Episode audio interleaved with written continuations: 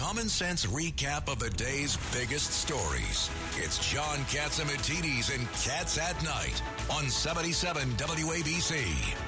Welcome back to the John Catsimatidis Cats at Night show. On the line for us right now is Nicole Gelinas of the Manhattan Institute. She's also a New York Post columnist and You've been writing up a storm when it comes to subway crime and if people feel safe. Nicole Gelinas, do you think we'll ever get back to where we were before the pandemic?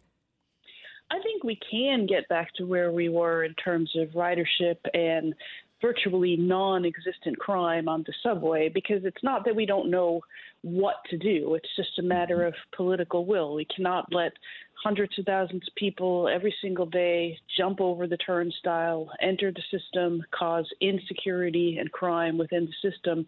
But then once police arrest people, which they've, I have to give the mayor credit, they've been doing a better job over the past few months then the rest of the justice system also has to make sure that there is a penalty for the crimes that you have already committed before you go on to commit murder. I mean, for example, two weeks ago, police arrested a 22 year old man in a Brooklyn subway uh, for jumping the turnstile, found out he had a loaded gun, and a judge just let him right back out on the street. So, crazy, you know, it doesn't crazy. do any good to make these arrests and Crazy. then let the, continue the cycle. How many people, Nicole, how many people are actually riding the subways?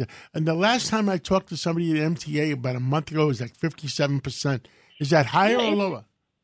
It's basically about the same. It's it's uh, sometimes it hits sixty percent on a good day, but it's it, it is a very very slow recovery. So that guy had uh he jumped the turnstile and he had illegal possession of a firearm and he was just let go. Yeah, basically. I mean, he faces a charge, but you know the judge let him go on no bail. You Uh, face, the you face a charge only if you show up in court. Yeah, I mean, he- will, you know, he will most likely show up in court, but set, setting no bail sends a signal that this is not a serious crime, that this is kind of like, uh, you know, if, if you were a first time shoplifter or something, maybe it would be okay to set no bail. But, you know, you know, someone going into the subway system with an, with an illegal loaded gun is up to no good and to put them right back out there with no no supervision i mean you're you are just creating the next even more serious crime that the police then have to to respond to Nicole Anthony Weiner, isn't there a, a kind of a chicken and egg problem that we have in that the actually the more crowded the streets are, the more crowded the subways are, actually crime goes down because there are more people around and people feel generally safer. And yet we're having trouble getting people, employers to send people back to work because they don't feel safe in the subway to begin with. How do you crack this nut? What's the way to kind of end this cycle? I know we all want to reduce crime. We want more police down there. We want more crimes prosecuted.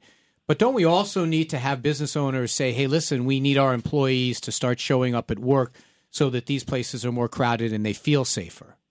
yeah absolutely anthony you're absolutely right that that in march of 2020 we had three murders on the subways within a month. We had not seen three murders in a month. I mean, you would have to go back to 1990, but even then, you didn't have three murders in a month. You might have had two in a month. So, definitely, when ridership plummeted to almost nothing, the criminal element did not go away. You know, people suffering from severe mental illness that causes them to commit random crimes, and people just looking to rob and assault people continue to stay in the subway system while everybody else left. And so, if you were the only person who had to take the train in April 2020, you were at much greater risk. But the problem is, yeah, you you have a chicken and egg situation now where people don't go back because they feel it's unsafe, and because they won't come back they help to keep it less safe than it could be. And I think the only way you fix the chicken and egg situation is a much, much more aggressive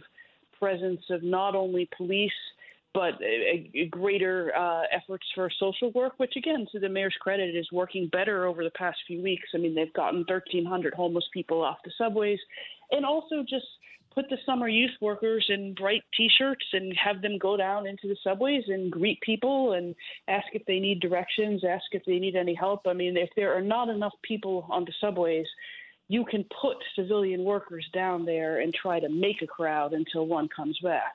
Uh, Nicole Gelinas, what a lot of people don't realize is that these major crimes, they're the ones that are in the headlines and the papers. We just had Commissioner Bratton on the line before where somebody he knew was threatened with a knife and he said, I'll cut off your head. But there was also a recent social media video where a woman you know, got up uh, after, you know, she was sitting next to a guy. He seemed he creeped her out and then he grabbed her by the back of her head with her hair. And then he was kind of walking up and down uh, in the subway car with her, holding, you know, she was terrified and she's mouthing the words to the cell phone video, please help me. She ended up never reporting it because obviously she's scared, you know, because of the bail reform law. He might find out they'll turn. They'll turn if he gets arrested. They'll turn uh, the woman's uh, home address to to her, her lawyer. Exactly. So that's why there is all of those incidents and people talk to one another that are also preventing people from getting on the subway.